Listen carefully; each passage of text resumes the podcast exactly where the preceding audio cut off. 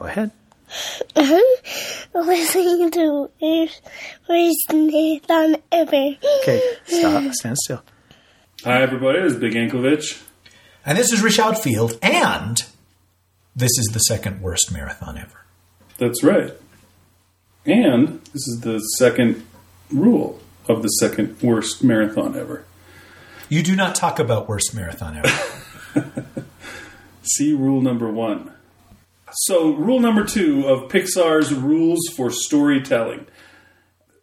You got to keep in mind what's interesting to you as an audience, not what's fun to do as a writer. They can be very different. huh. Okay, so that's a really writerly one.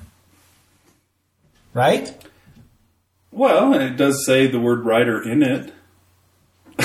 right, but whereas, you know, we care about somebody's failures more than their successes is something that we all understand as an audience. But what's interesting to you as a writer is not necessarily interesting to an audience. Feels like much more writer centric. Yeah, You have to be a writer to understand that. And I don't know how we're going to come up with an example of that because that one's hard. I mean, oh. Yeah, I'm not. I'm not sure. That one is definitely harder to pinpoint to point at and say, especially since there's not a lot that we know about what they didn't use right. as opposed to what we did use. I guess if you wanted to go back to what you said in the first episode where you talked about Toy Story and where they said, "Oh, we're not going to do these Disney things because that sucks." And they say all this kind of stuff as as writers. That's what they want to do because they think that it's more important to do those kind of things. Take a stand for I don't know, uh, doing something different than everybody else is doing or whatever. And then Joss Whedon shows up and says, "You know what you need to do? It's all these things that you said you wouldn't do, because that's what's going to make your story good." It is. That's the only one with songs, right? I mean, there is a song in Toy Story 2, but like when I will go sailing no more or whatever that, what is it? Well, that yeah, that's That's showing Buzz's misery or whatever. That's telling us how he feels through a song. Right. Now it's Randy Newman warbling during, during that song rather than having Tim Allen actually sing it. But that's what that is. And the part in Toy Story 2 that everybody came out of was the Sarah McLachlan song right. scene, where somehow, and I, part of it was her, her voice, and part of it was just that they dared go that low, you know, in, in, a, in a Pixar family G-rated little kids movie. But that is the that's the most emotion we'd ever gotten in a Pixar movie up to then.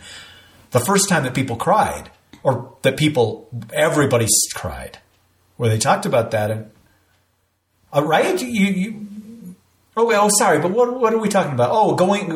What I want to do is anti Disney. right. what doing an what you audience think is needs. cool as a writer versus what an audience is actually going to respond to. Um, Okay, well, an example might be when Brave was the bear and the bow.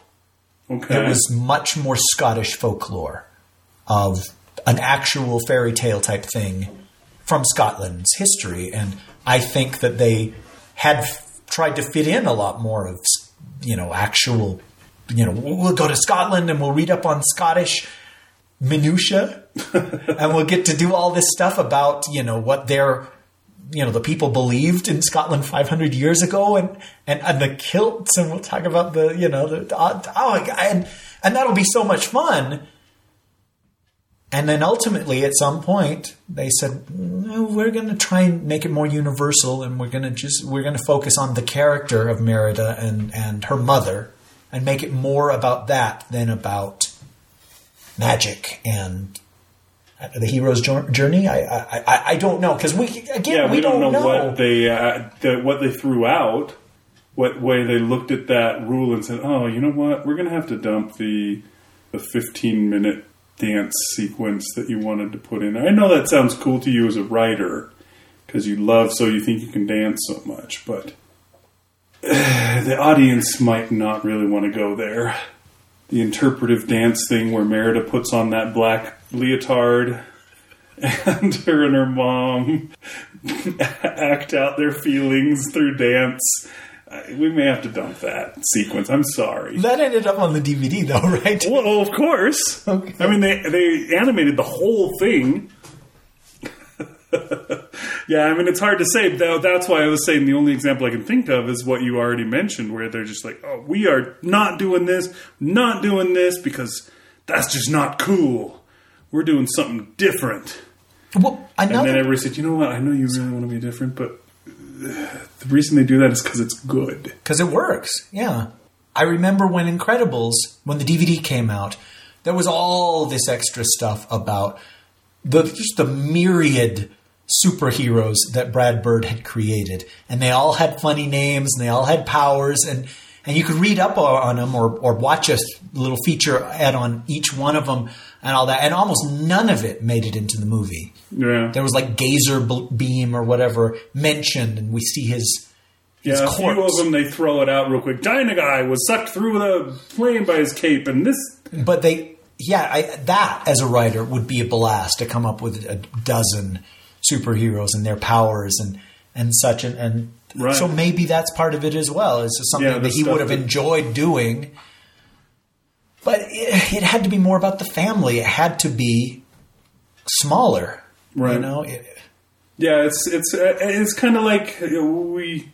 I mean, this isn't a Pixar related reference, but often we talk about um, J.K. Rowling and you know her magnum opus of the Harry Potter series, and all the stuff that we know that she has that is basically she's the only one that knows about because yeah she put it in the notebook as she was preparing to write this series. And so she knows the backstory to this guy and this guy and that guy and the other guy and everybody and the you know the garbage collector that comes and takes the, the trash away from the Dursleys house. She knows you know that this guy's marriage is on the rocks. All that kind of stuff but we don't know it i mean that's cool to her but Harry Potter, those books were long. For children's books, they were surprisingly long. And we didn't need them to be, you know, Shogun level long, it level long. The stand, after it's been at, you know, the, the, the re release of the stand level long, because, no, you know, people aren't going to read it. They're going to get bored. And that's one of those things you will often complain about with Stephen King, where just like, oh, he goes into all this detail, and then, of course, kills that character the very next page. So all that detail is just a waste of time. You know, I mean, that's fun as a writer to come up with details for all that crap, like you were saying, to come up with all the myriad superheroes. But for an audience, not so neat. We don't need to know the life story of the trash collector just to, so that he can come by and grab the trash. I don't know. Something like that.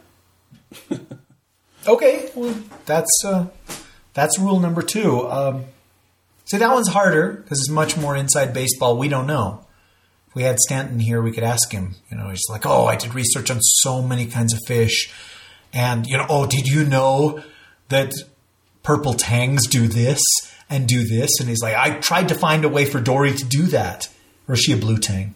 I assume she's a blue tang because she's blue, but I don't know. But I ultimately I had to toss all that because you know it's there's no way of knowing. Yeah, but um, I think it's still a, a good rule to keep in mind. Just, I suppose, as you make a decision, what way you're going to go or whatever, keep in mind not just because you as a writer think it's cool, but what would an audience think? And I guess that is kind of a, one of those things, and I've, I've heard a lot of people talk about that too. Is that you know when you're writing a novel, you need to know what your audience is for that novel, or uh, when you're writing a story, think about what the audience is going to be for that story, and you know try and tailor it for that. So if you're trying to write a YA novel, you know there's certain things you can do and sh- other things that you shouldn't do, and you know even though those things you shouldn't do would be awesome maybe you better not. Uh, something like that. That's my two cents. Okay. Second worst, marathon, worst marathon. It is, isn't it? Uh, maybe we can redeem ourselves in the next one. All right. Well, thanks for listening, folks. We'll be back again tomorrow with another little tidbit, another rule. See how it goes. I'm Big Anchorage. I'm Rashad Field. Good night. That Gets My Goat is released under a Creative Commons Attribution, Non Commercial, No Derivatives license, meaning share it with everyone, but don't sell it or change it.